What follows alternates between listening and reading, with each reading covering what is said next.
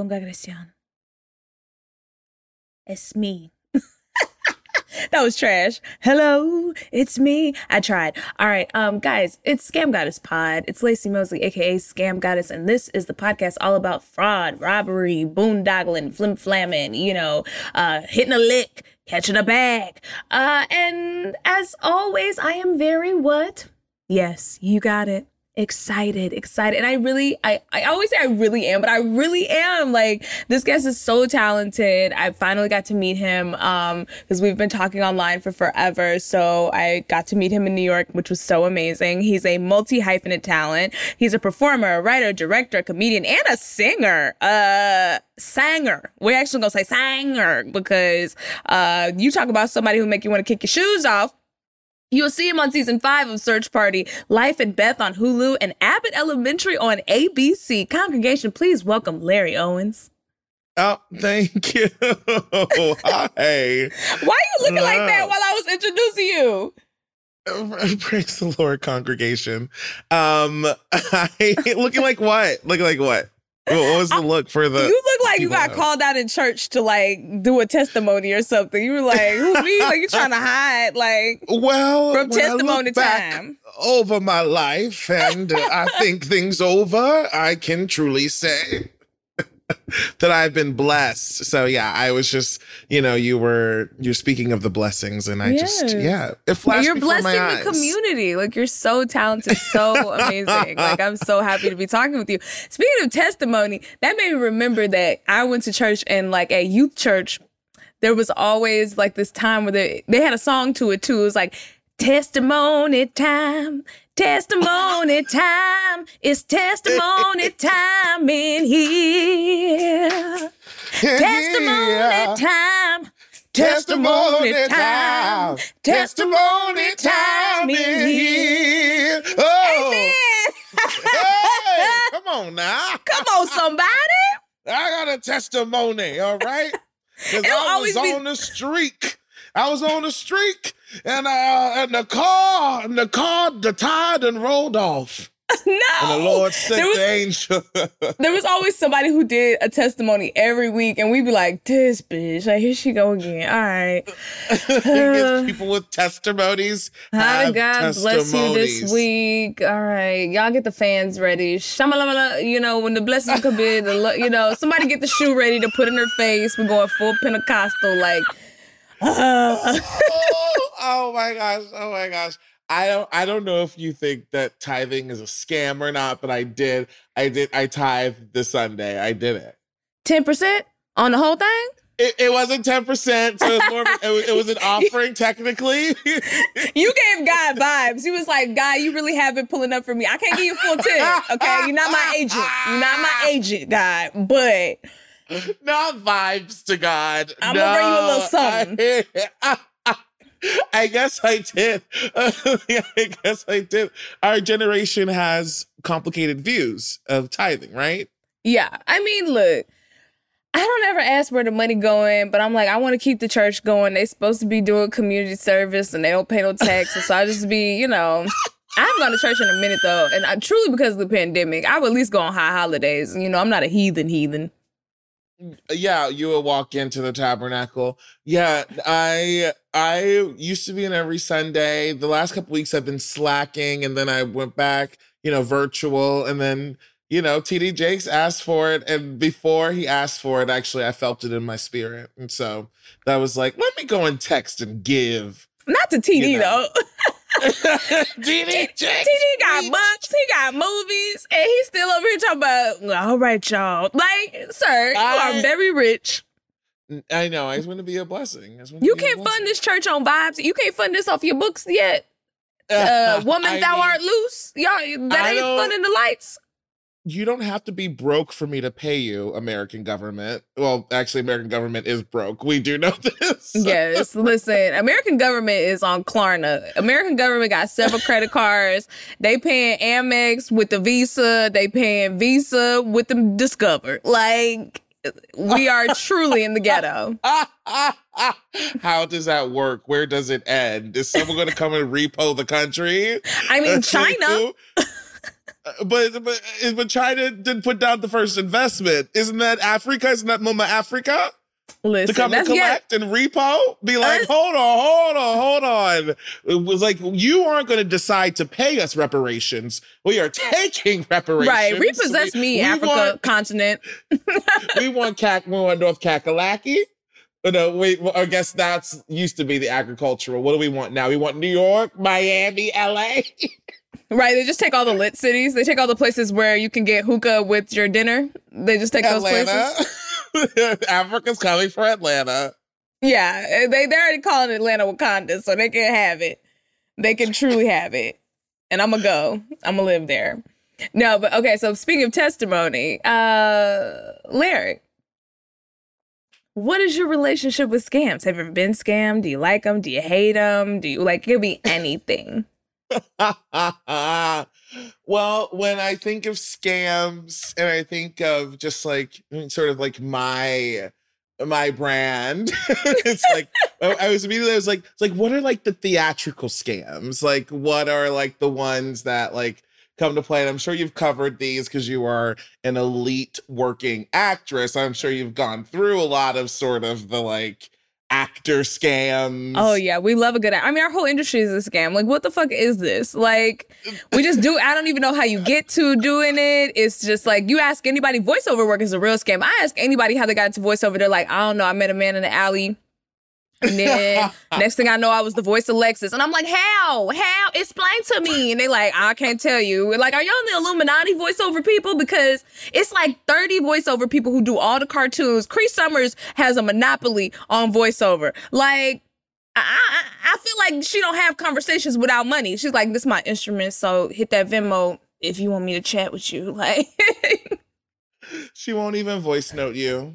No, she's like, that costs too much, sweetie. You you can't have a voice note. I'm driving. You're gonna have to wait. like, Clubhouse came out, she was like, "No, pass on that one." You're not just getting sound bites from Mama. like, no, sweetie. This voice box, this one, Smithsonian. Like, you know, one of the one of the good actor scams was like the pay for play. Did Oh, you yeah. ever get wrangled into? are you kidding me?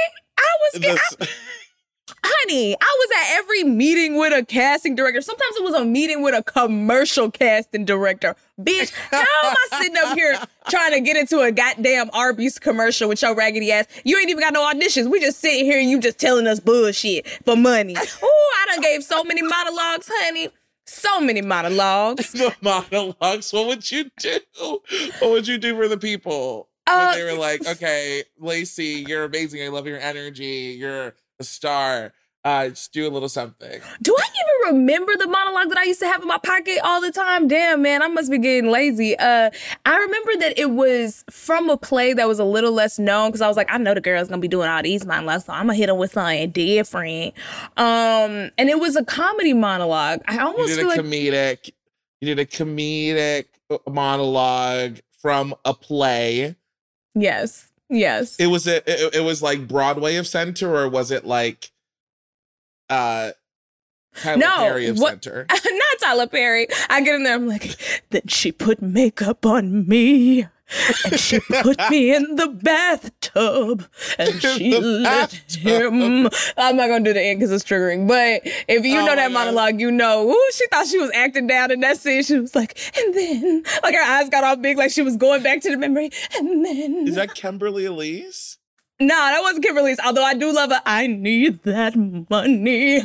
I do love that. But uh that's not Kimberly. So I'm not gonna shame my good sis like that. No, this was a Tyler I love Queen. That, I love that all of the monologues to you are sung. On like- this land, I go in there and I do that one. On this land. Is that Cicely Tyson? Yeah. the plantation steps with Maya Angelou. Oh my gosh. Oh my gosh. That's Black History. That's my history, That's a bro. scam. That's just, but it's also Black History. And I love Cicely and I love Maya. God rest their souls, queens. But yes, that was Black History scam for our asses. I did. Did you ever do an open call in New York? Because I definitely did one for Motown when it came out, and realized as I was Oh. in line. That it was a scam. I got a call back, but I was sitting there with my little songbook in New York because, honey, I was singing Once on This Island everywhere. I was, a stranger in white in a car. Like everywhere, honey. I was like, y'all gonna put me on the broads and the ways. And Oh my god. I went to this open call at like six in the morning, line wrapped around the block. They got all these news cameras like, Scam. come out here, come out here. Yep, a full scam to promote this goddamn show, knowing damn well the shit was sitting in people's inboxes as an offer. But they got all us Oh, fools absolutely. out here. And then the news was like, oh, you're auditioning for Motown. And I saw the news interview with people, and they're like, yeah, I'm auditioning. And They're like, well, can you sing us a little something? And then I just saw all these niggas out in the street, literally in the street, calling out around. Like, that. I was like, this is an embarrassment. This is embarrassing. What am I doing here? Yes. But wait, Uh, what are your actor scams? So pay for play. Do you have any pay for play stories?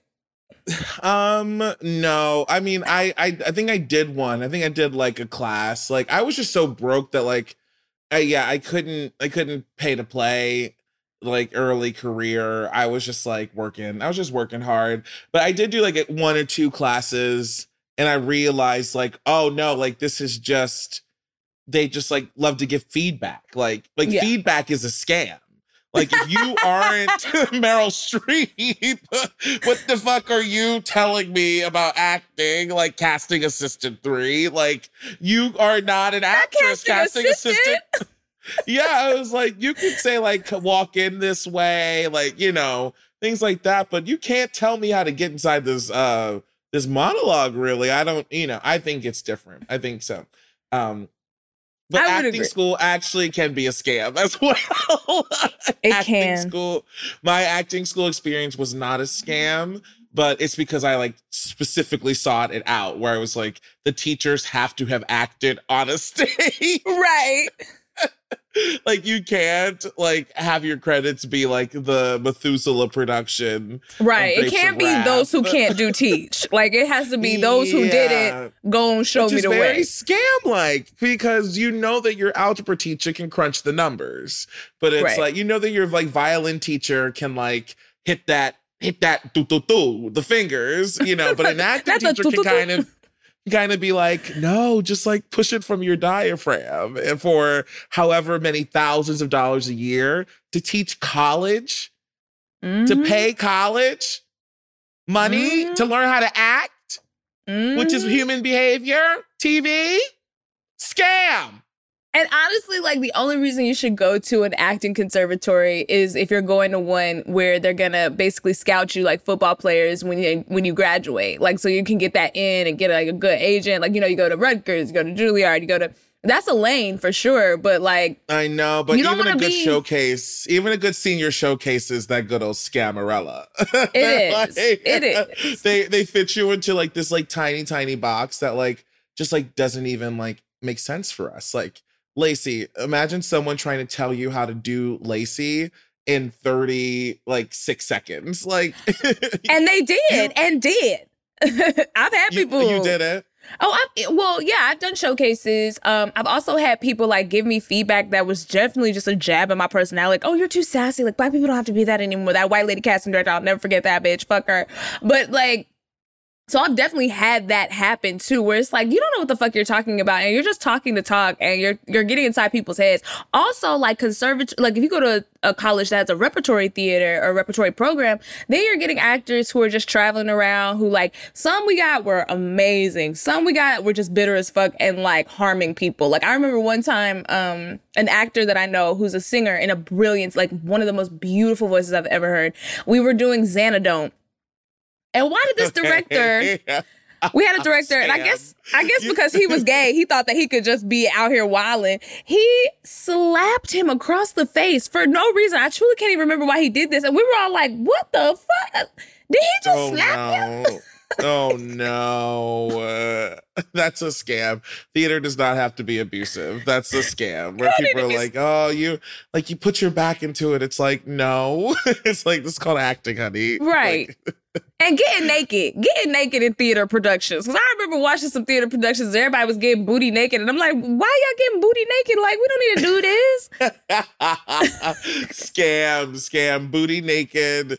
Uh, sells tickets to shows, puts a little intrigue on it, even when you know the content is bad. Right. It's like, what are we doing? Like, no, we gonna If sell tickets because we're if more than two people are booty naked, it's a scam. If we're if we're seeing an array of dongalongs and tetas, that like it's gonna be um, superfluous. right. I'm not getting booty naked live. Like, that's just not.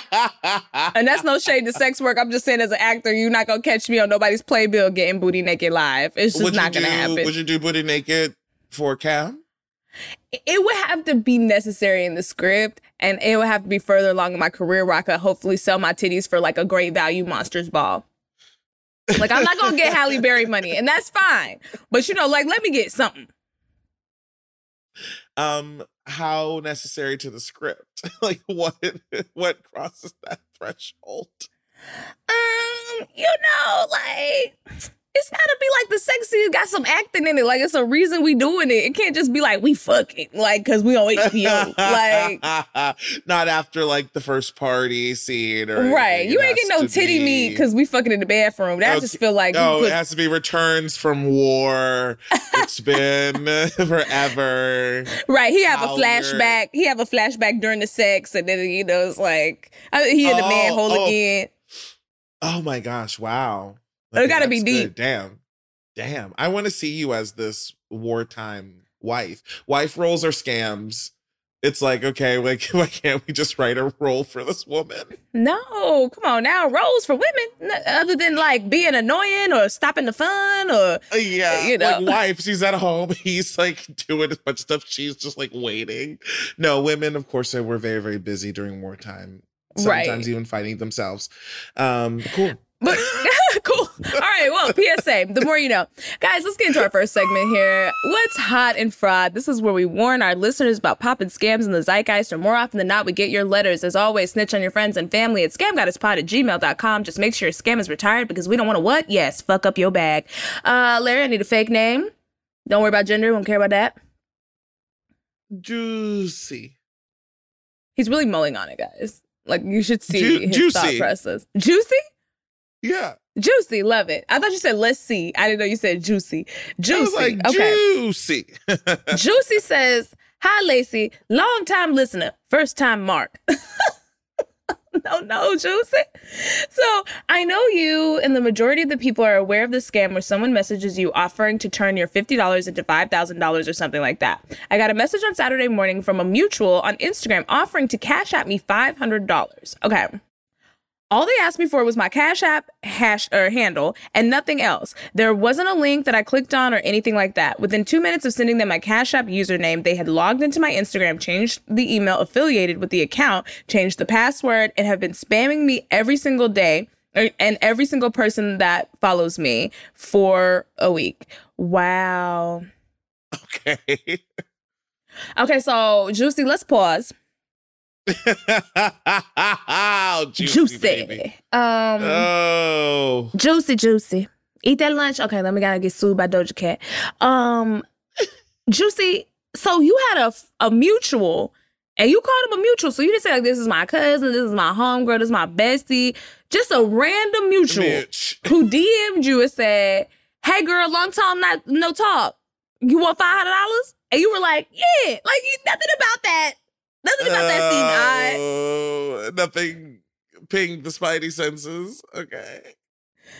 like and we talk about the despo meter on this show like when you are needing something you're more likely to get scammed because you're overlook weird things and red flags because you're like oh i want the thing you know like maybe it's too good to be true you're not even thinking about that so you were just like hey yeah um samarella 229 or whoever the fuck this girl is some herbalife bitch from high school or something and and you said okay i will take your $500 So the the susu is is it was so Miss Juicy referenced the susu.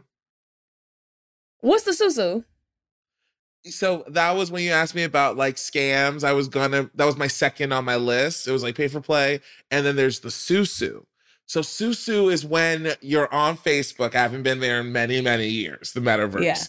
Um, but so so you're uh, scrolling and they're like, I just made a thousand dollars in two weeks. If you want in, DM me. It's the best, you know. But like they say it and like, and then you DM and they're like, "All right, you put in this amount of money, Mhm. and then and then it goes into the pot, and then you bring in four people and you get two thousand. It's a pyramid scheme. yes, yes, yes, yes, and it's sometimes called a susu. I have never heard susu before. I mean, I cannot believe I am breaking this on Scam Goddess. the susu is a specific type of like money laundering scheme. It's like it actually is kind of racist to uh like denigrate the susu because in places where there are not like systems of banking, it's a way for people to get money. Basically to like, you know, get put up a deposit, get something back, and then Yeah, but you're saying that like a way to get yeah, you know other ways to get mo- money robbery. Like that's you're saying it like like this is a gainful uh employment. You're like, "No, I don't want to give it up because this is how people, you know, make income." And I'm like, "Yeah, theft." Like no, I was just covering my tracks. So I looked up Susu. Like there were different cultural origins, and I was like, okay, let me not just completely drag this through the calls. but basically, yeah, like you'll get hit up and be like, put it in. So Juicy put in 500. And then Juicy didn't put in shit. Juicy got hit up by her homegirl or homeboy or home they them, and they were like, "Hey, I'm gonna send you five hundred dollars. I just need your cash app." And and Juicy didn't ask no questions. She said, "That ain't no problem. That ain't no problem." Like, sent the cash app. Yeah, she sent her cash app. All she did was send her handle. She didn't even send her login. She didn't send any information. She didn't click on any links, which we always talk about on the show. If you get links from people you don't know, if you get links from websites that you ain't been talking to, don't click the link ever. Ever. Because a lot of times those links can literally just take all the information off of your computer as soon as you click on it. Like, so she made smart decisions. She was like, "Oh, it's just my Cash App handle. You can give that out anywhere. You can put that on Twitter." But maybe these people had already hacked Cash App, and like all they need is your handle to like figure out the rest of your information. I don't even know what they doing. They needed just a tidbit of information. Yes. Yes, maybe they could get into your email from the Cash App, reset your Instagram that way. Like, you know, that, you know, th- those circumstances do exist. And so Dark. they changed her Cash App. They changed her, excuse me, they changed her Instagram. And she said that now they are posting from her account. They've been spamming every person that she follows. Instagram support has been absolutely no help. No, you got to have a plug at Instagram. I'm going to see if I can send you my Instagram plug. Um, they said that um, they're posting Bitcoin fraud stuff and pretending to be me. This is beyond embarrassing. I have no idea how they were able to do that with just my username. Kind of scary. Hope you and your loved ones are doing well. Thank you.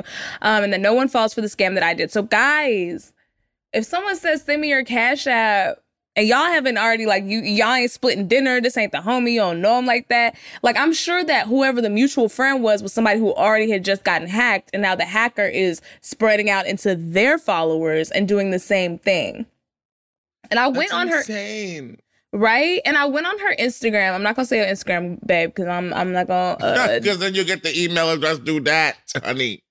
Right. They're like, okay, bet. So I went on her Instagram and why they posted this uh picture of a Mercedes. and the photo said the caption says, Congratulations to me. Uh I am so grateful. Bitcoin mining. Hashtag Bitcoin trading. Hashtag Bitcoin mining and Bitcoins and lots of hashtags. They took a picture of the inside of the Mercedes. Also, this Mercedes looks hella old, but okay, go off, scammers. Then they're posting stuff like, oh, look at this uh Bitcoin situation. I don't know if I can make that visible to you. But they're posting this stuff like you got to check your app, you got to keep like whatever. And before that, it was just like pictures of her, pictures of other people, regular stuff. And now her account is completely taken over. And what's crazy is, is that they're not bribing her to get it back. Because sometimes people take over your account and be like, all right, run us the bag and we will return your followers to you. They were just like, no, we're to take the account and get the word out. Oh my gosh. Wow. So so if you just put your Cash App in your bio, someone can come and do all that stuff to you? That's what's fascinating to me because if that's the case, then why are they even reaching out to people directly when they could just go look at people who have their cash apps in their bios? There has to be something to just- it. You just do a quick little you know, search search engine and find that.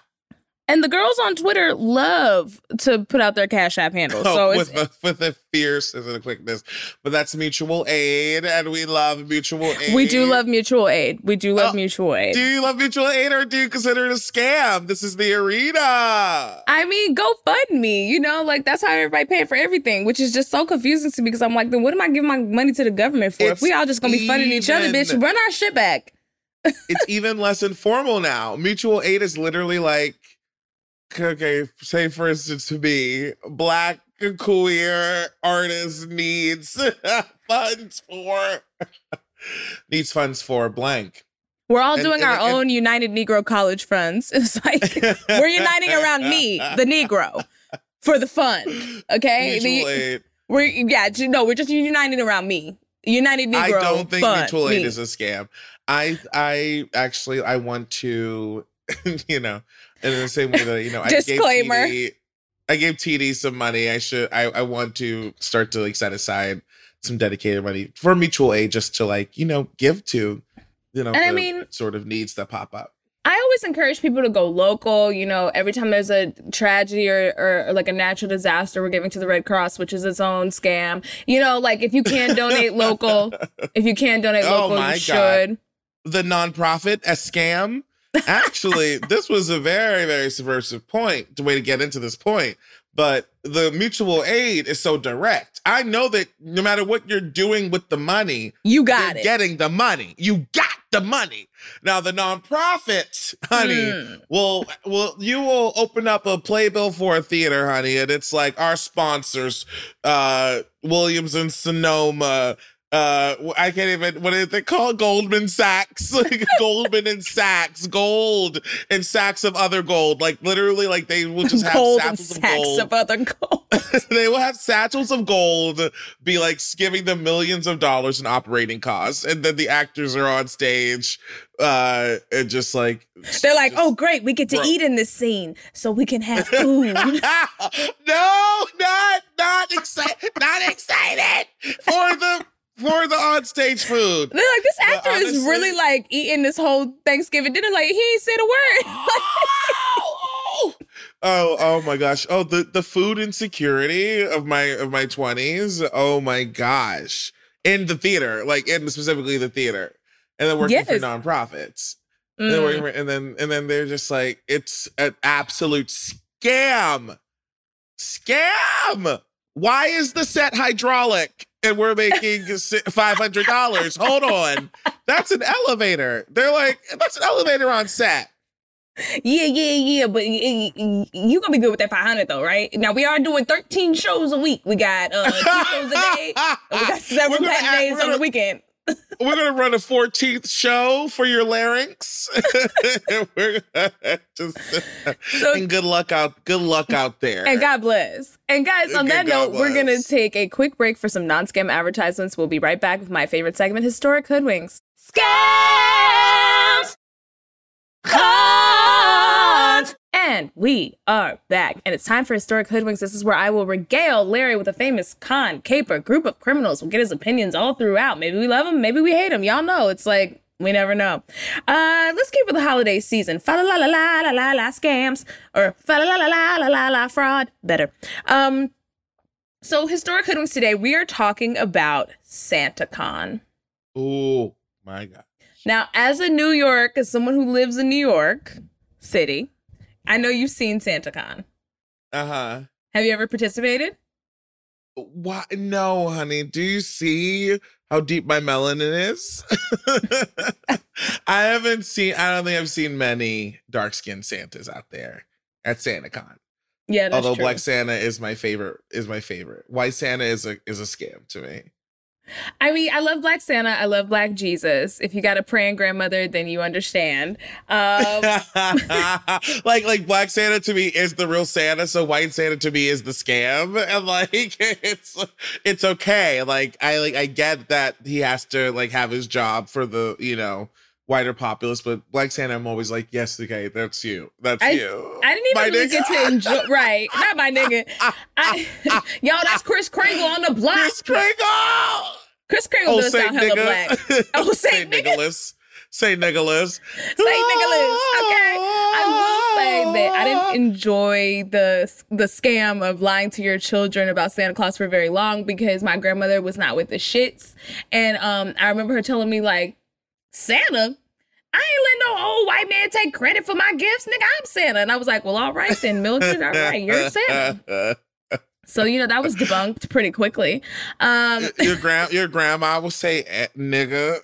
she probably didn't say nigga. She probably. Didn't I was say like, oh, I was like, that's. Nah, she probably didn't say nigga. Now that I think about it, Mildred, let me not be lying on you. Rest in peace, mission. Uh, but you know, she did say she was Santa Claus. She was like, I nobody's taking credit for my hard work, honey. Okay, at the call center. Okay, I bought these gifts uh, I bought these oranges and these apples under the tree. That's how you know you really got a praying grandma. I was like, why is fruit under here? Why are y'all putting fruit under the tree? I don't understand. I'm confusion. So, though the Christmas spirit is ancient, children did not start writing letters to Santa Claus until the late 1800s. It wasn't until the beginning of the 20th century that the Christmas tradition became very popular due to the involvement of a very unlikely con man. So, in the late 1800s, Children started writing letters to Santa Claus, and they would leave them in the fireplace, believing that the smoke would carry their message to Saint Nick. So they would burn them? okay, it's giving murder mystery. Okay.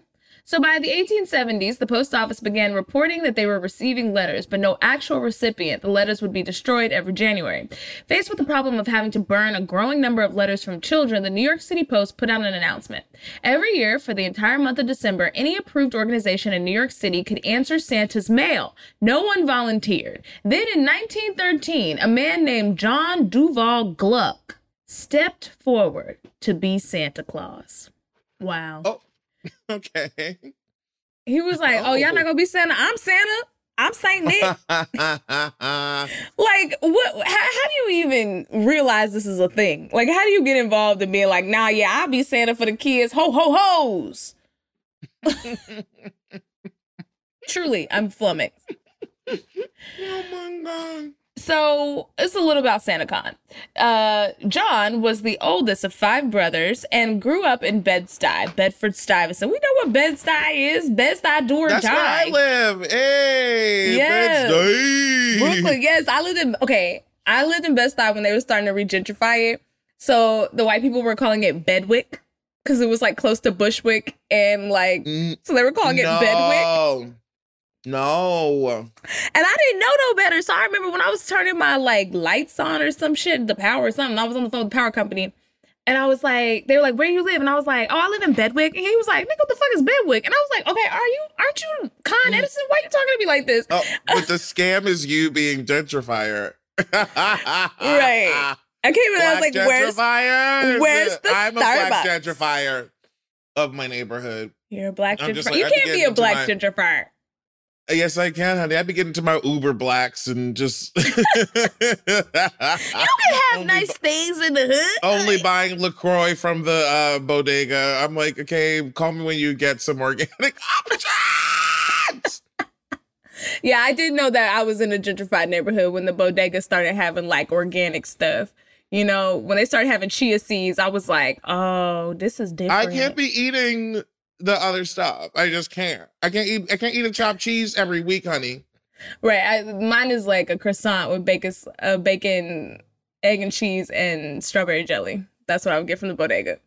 The strawberry jelly, honey. I'm a sweet breakfast girl. I'm a sweet grit. This is a sweet grit podcast. Um, I don't know what they told you, but I'm verse grits. I am also verse. I will say I'm verse. Like you throw some shrimp on it, you throw some shrimp on it, you know I'll be a bottom. You throw some I sugar on it, I'll be a top.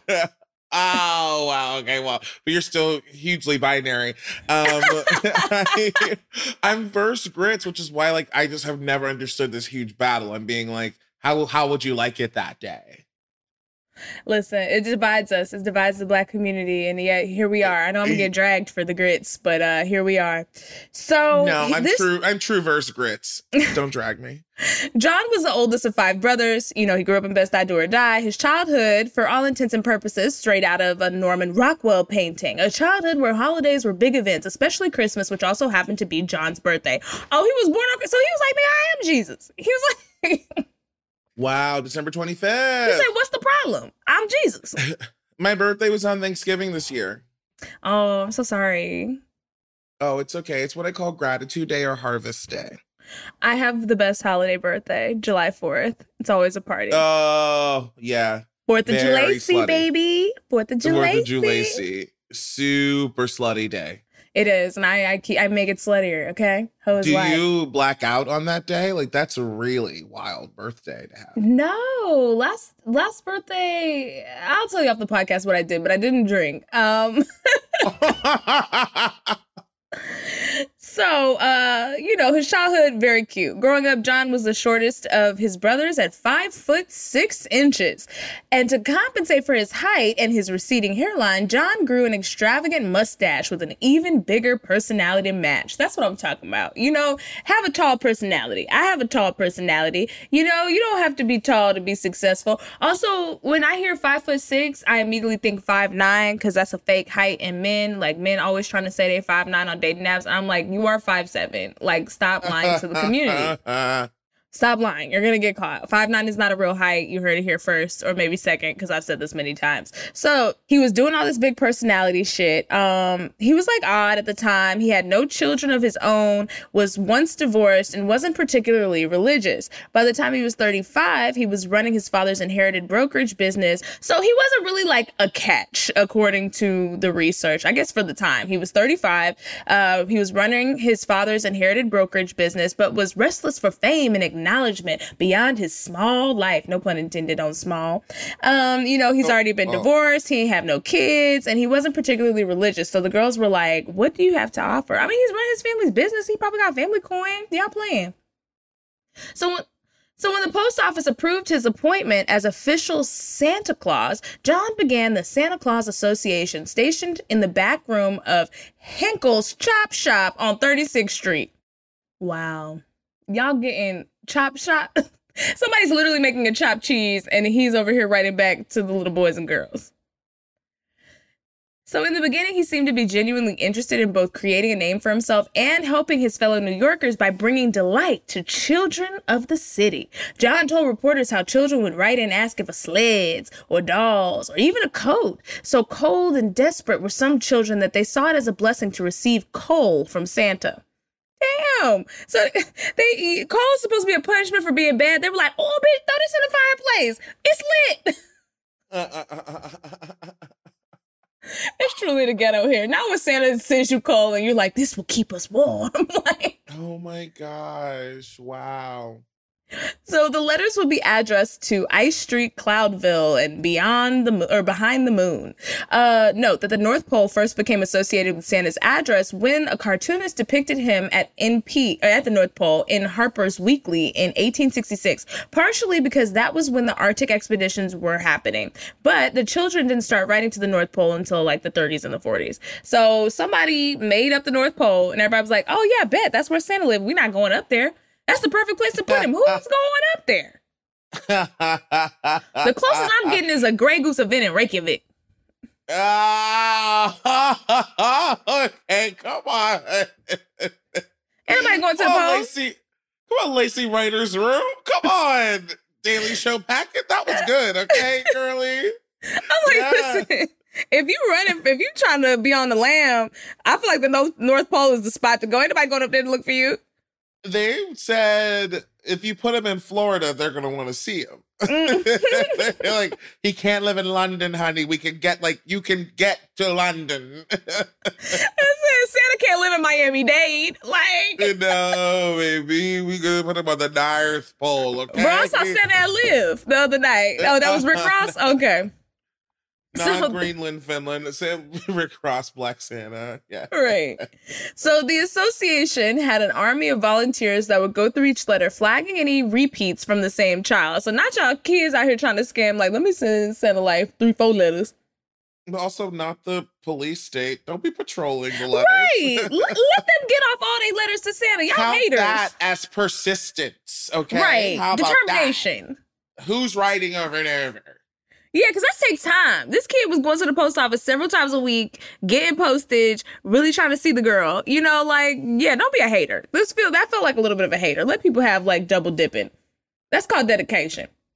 So if a child describes starvation, homelessness, or abuse, the volunteers set in a special stack so that Oh, it was forwarded oh. to public charities uh, for or to commissions for further investigation. So if you sent a letter to Oh, Santa and you uh. snitched on your family, CPS is coming. I, can you believe CPS? Can you believe like if you were like a parent, and obviously you must be a shitty parent if your kid is writing to Santa and being like, "Help!" Like, but can you imagine CPS pulling up to your house and you're like, "There was no domestic disturbance. We didn't call the police." And they're like, "Yeah, but uh, Timmy sent a letter to Santa Claus and he said y'all y'all ain't feeding him." So the evidence is the letter. They hold up this like chicken scratch letter as evidence.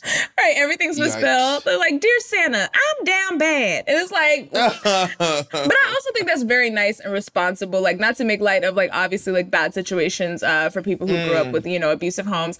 But I think that's kind of dope that they were like, okay, well let's set these aside because like these kids are like hungry or they're being mistreated, and like we're gonna take care of them.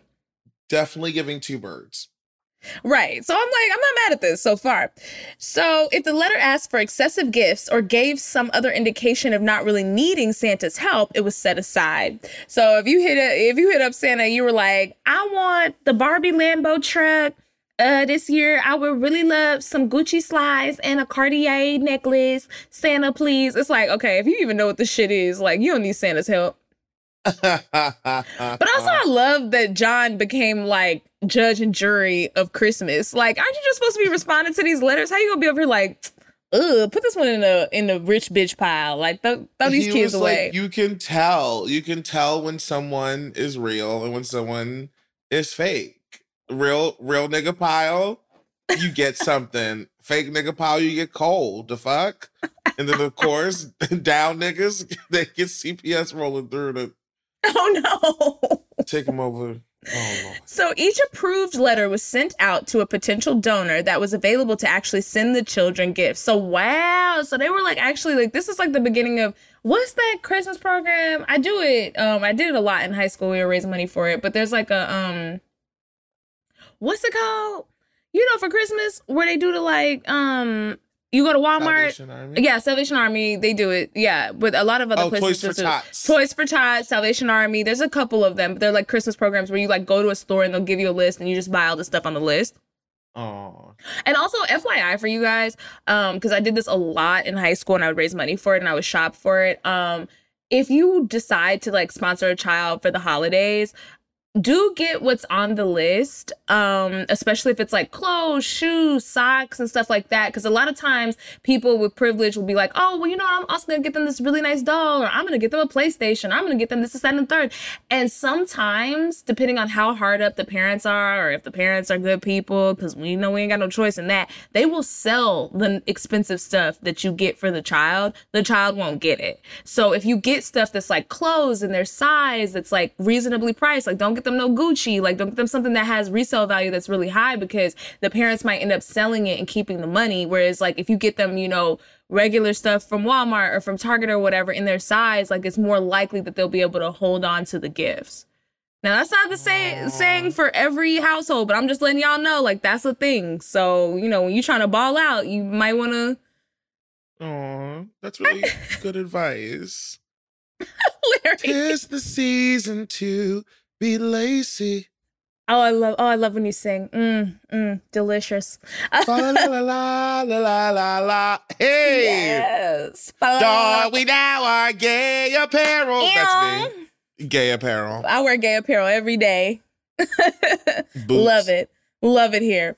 So the donors were compiled from a list of names addressed to John, sourced from his own business, along with suggestions made by the association's directors and volunteers. So he got a whole movement now in the chop shop, uh, the chop cheese shop, where everybody in there like going through the letters, judging the children, uh, and and reaching out to donors to get them gifts, which is really dope because like I thought he was just gonna write like read the letters and be like, "Yo, it's me, Santa Claus. Be easy." Like I didn't know he was actually gonna be like getting them gifts. That's amazing.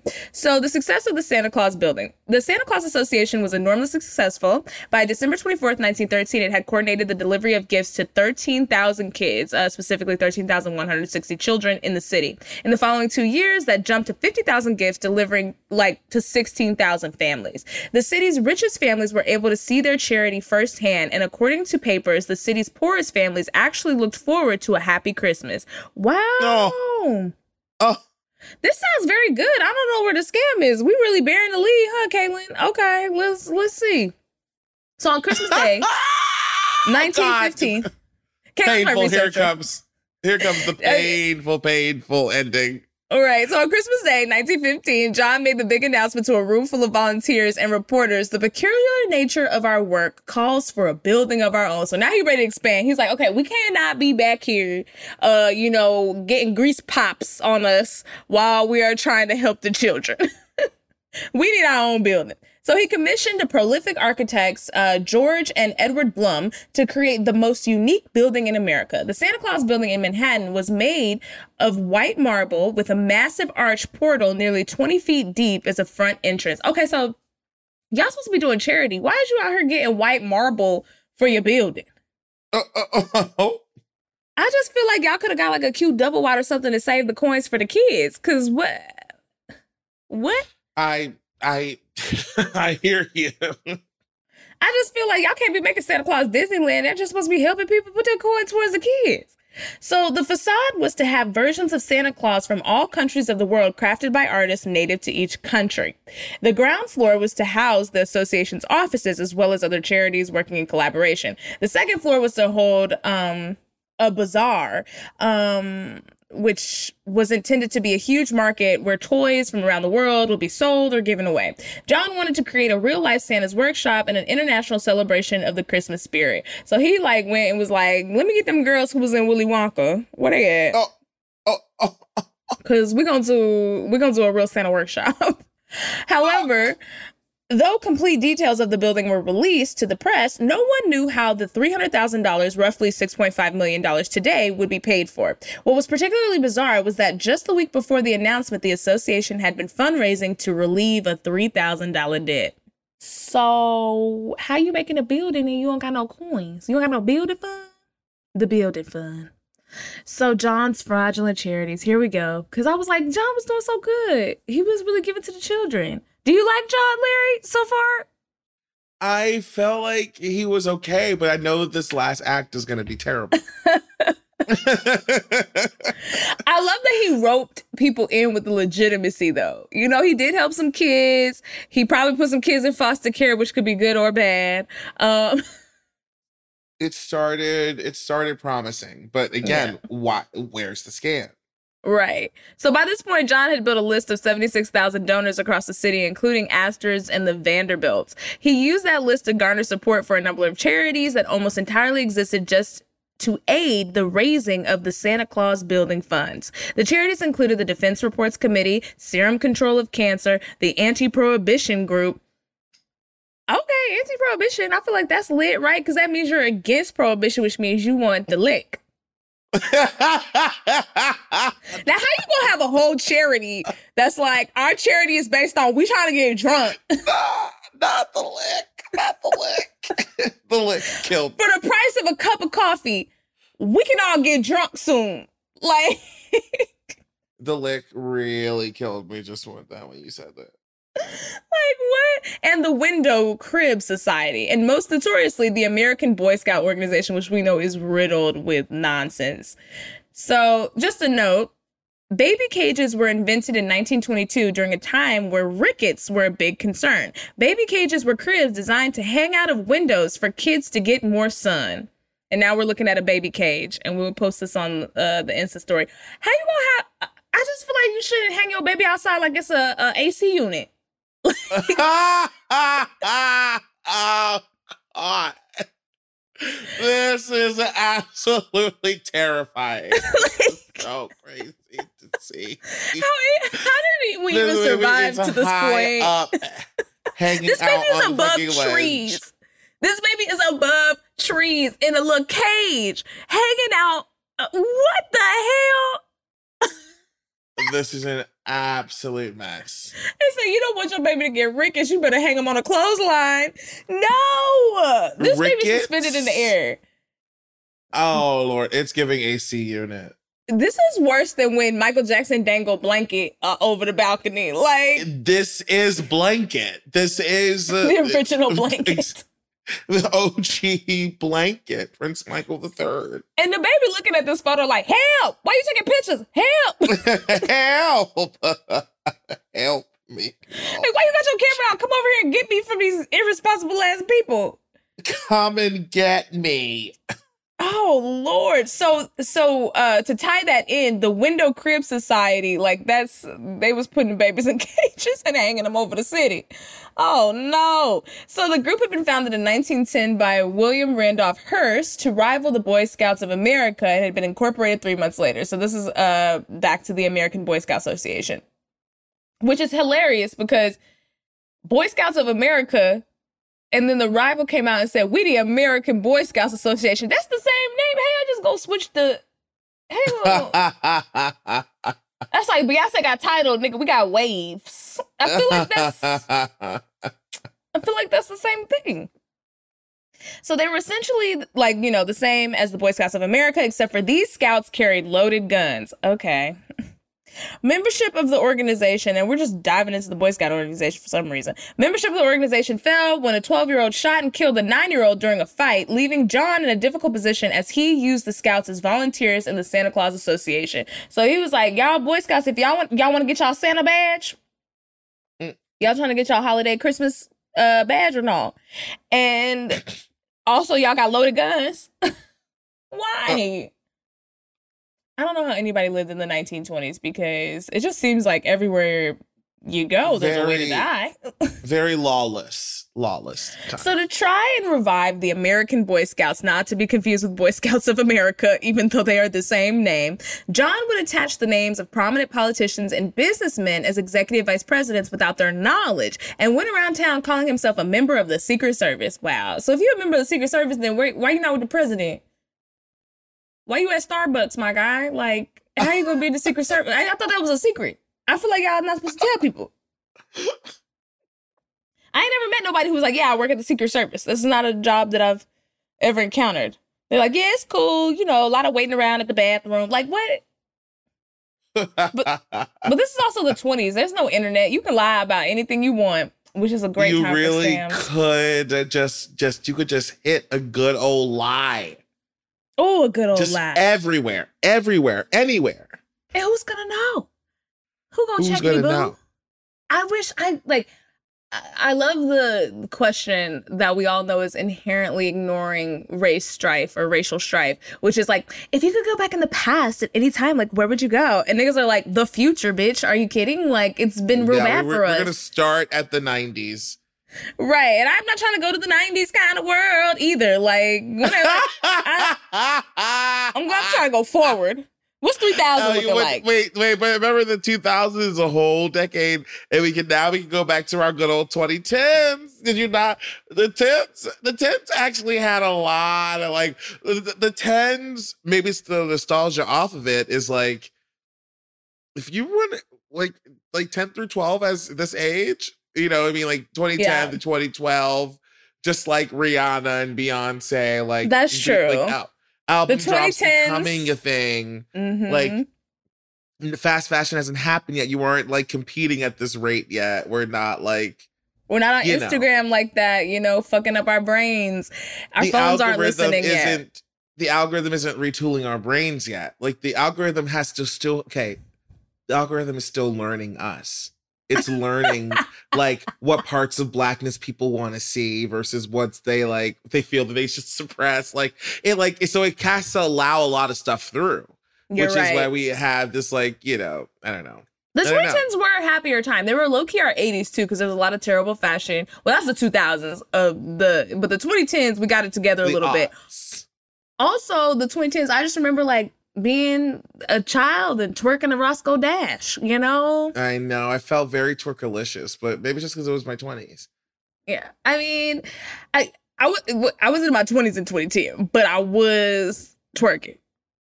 Oh, in 2010, I was a child, but I'm saying like, but Yeah, I was about to say we're like close to the same age. yeah, the tens was like the decade that the 20s were in now. Yeah, that's true. That's true. Back to the story though. A 12 year old shot a nine year old because for some reason they're giving children guns, which I don't understand why anybody thought that was a good idea.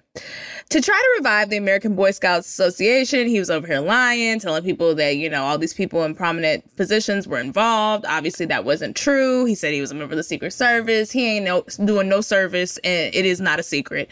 Uh, the organization eventually folded away, but due to high profile nature of the debacle, John and the Santa Claus Association had attracted attention of the authorities. So now the F, the B, and the I are like, hey, girl. Hello, it's us, the government. We would like a word. so in 1927, Bird Coler was the city's public welfare commissioner. He found that Santa Claus Association accepted $106,000 in direct donations, about $1.4 million today, but didn't detail where the money went. So now we're looking at Bird. He's a, a candidate for governor in this photo. Uh, he's giving 1920s vibes. He's got, you know, a finger wave and a very aggressive mustache.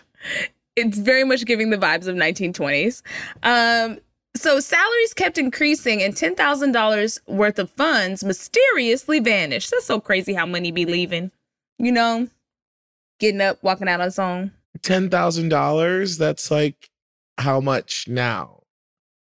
Um, I'm not exactly sure of the equivalent, but if $106,000 is $1 million, then I would imagine $10,000 worth of funds is like, mm, like a significant amount of money. What that's like almost 10% of that. So with like 10% of a million, wow. So like $100,000, around $100,000. Wow. Okay, big scam. Yeah. So, additionally, the Santa Claus building was never built, but the organization had continued accepting donations for its construction anyway. The building fund, classic church, uh, where everybody donated to the building fund. And somehow, every time we come to worship on Sunday, we in the same building. building ain't never gonna get built. So, it turns out that John had embezzled almost all of the funds, shocker, marked for the building, as well as the funds raised to purchase gifts and postage. Not the baby's gifts now. You were give back to the kids, still, still to build the money. John genuinely began wanting to help the children and spread Christmas cheer, but eventually the fame he craved and received as a part of the association led him to greed. Power corrupts. It's giving Scrooge. How do you go from being Kris Kringle to the Grinch? To literally, you will not have Christmas. I'm taking the money. He, how you go home buy Christmas and then steal Christmas in the same breath? Like what?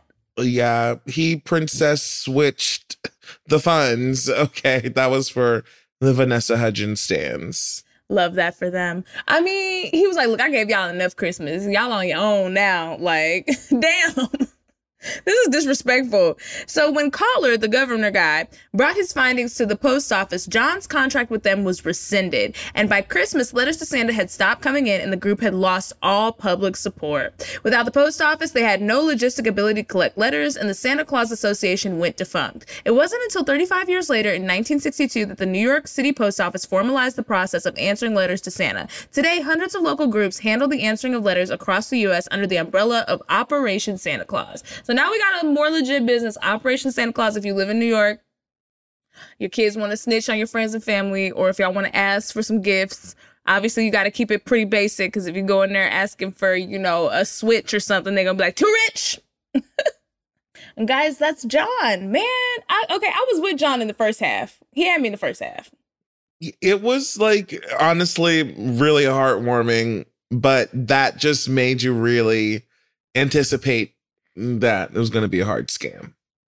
I mean, I wouldn't even be mad at John if he stole all the building fund money, but you didn't also have to steal the gift and the postage money. Like, keep giving the kids the gifts. At least keep your grift on the up and up. Yeah, definitely that. It was like now you are. Is there like scamming can still have like some moral basis. Mm. the Robin Hood of scams. But then you took from the kids, and that's not robbing, taking from the rich. It's taking from the from the kids. And that's why I'm like, this hurts. It hurts a little bit. But guys, we're gonna take a quick break for some non-scam advertisements, and we'll be back for the saddest part of the show where I have to let Larry go. Robbery and fraud. And we're back. And it's time for Scammer of the Week. This is where we highlight an honorary charlatan group of criminal squad. We don't know yet. Maybe we love them, maybe we hate them. Oh my God, we're getting so many of these NFT Scammer of the Weeks recently. NFTs are non-fungible tokens. It's like this whole new popping thing on the internet where you can like basically I feel like the Wu-Tang Clan started NFTs because they recorded an album that Martin Shkreli bought and they only released one. And so he bought it for like millions of dollars. And um, it's recently been taken away from him because he in jail jail. But um, you know, I really feel like that was the first NFT. But uh, thousands of investors in an NFT project called Evolved Apes recently learned that the world uh, that NFT isn't immune to scams, which obviously it isn't. It sounds like a scam in itself. So, note NFTs, like I said, are non fungible tokens. They are unique sets of data used in blockchain technology to verify digital items as unique entities with single owners, where they would have otherwise been easily replicated and not verifiable ownership. So, it's like you're selling something and it's like you're buying this for an exorbitant price, but you are the only person who has it and has access to it. It's so dumb but also lit. I don't know. Maybe I make an NFT. We'll see. Ah, Evolved ah, Ape. Ah. I make an episode of Scam Goddess and it's an NFT. And it's like I, one person can listen to it. I actually love NFTs. I like it is literally like the price of art. It's assigning value to things that are artistic and giving it like a really, really great value. So, like, just conceptually to me as an artist, like that makes sense that there's like something quantifiable about it, but that is like also a little let's say, ephemeral, where it's like, no, everyone can't have taste. But if you do have taste, it can cost a lot. I don't know. But NFTs sometimes are ugly. but they have a vibe, and I can always tell the vibe of an expensive NFT, which is why I like them because I have taste. Yes, you're a man of taste and class and distinction. Nope.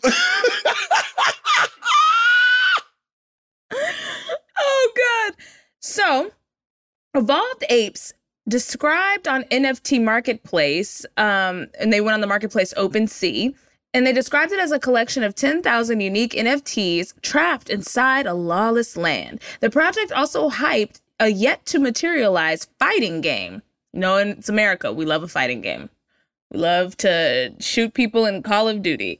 So, a week after the project launched, its anonymous developer, known as Evil Ape, vanished almost entirely off the face of the internet, deactivating their website and Twitter account. However, they left traces behind on the blockchain that shows that they took 798 Ether, which is $2.7 million out of the project's funds in multiple transfers. The funds were raised through the initial public sales of the NFTs as well as commissions and earmarked for projects expenses such as marketing. So they were like, oh yeah, like put that coin in. We got 10,000 NFTs. We about to run it up. And then they ran away. And, um, that's been happening a lot.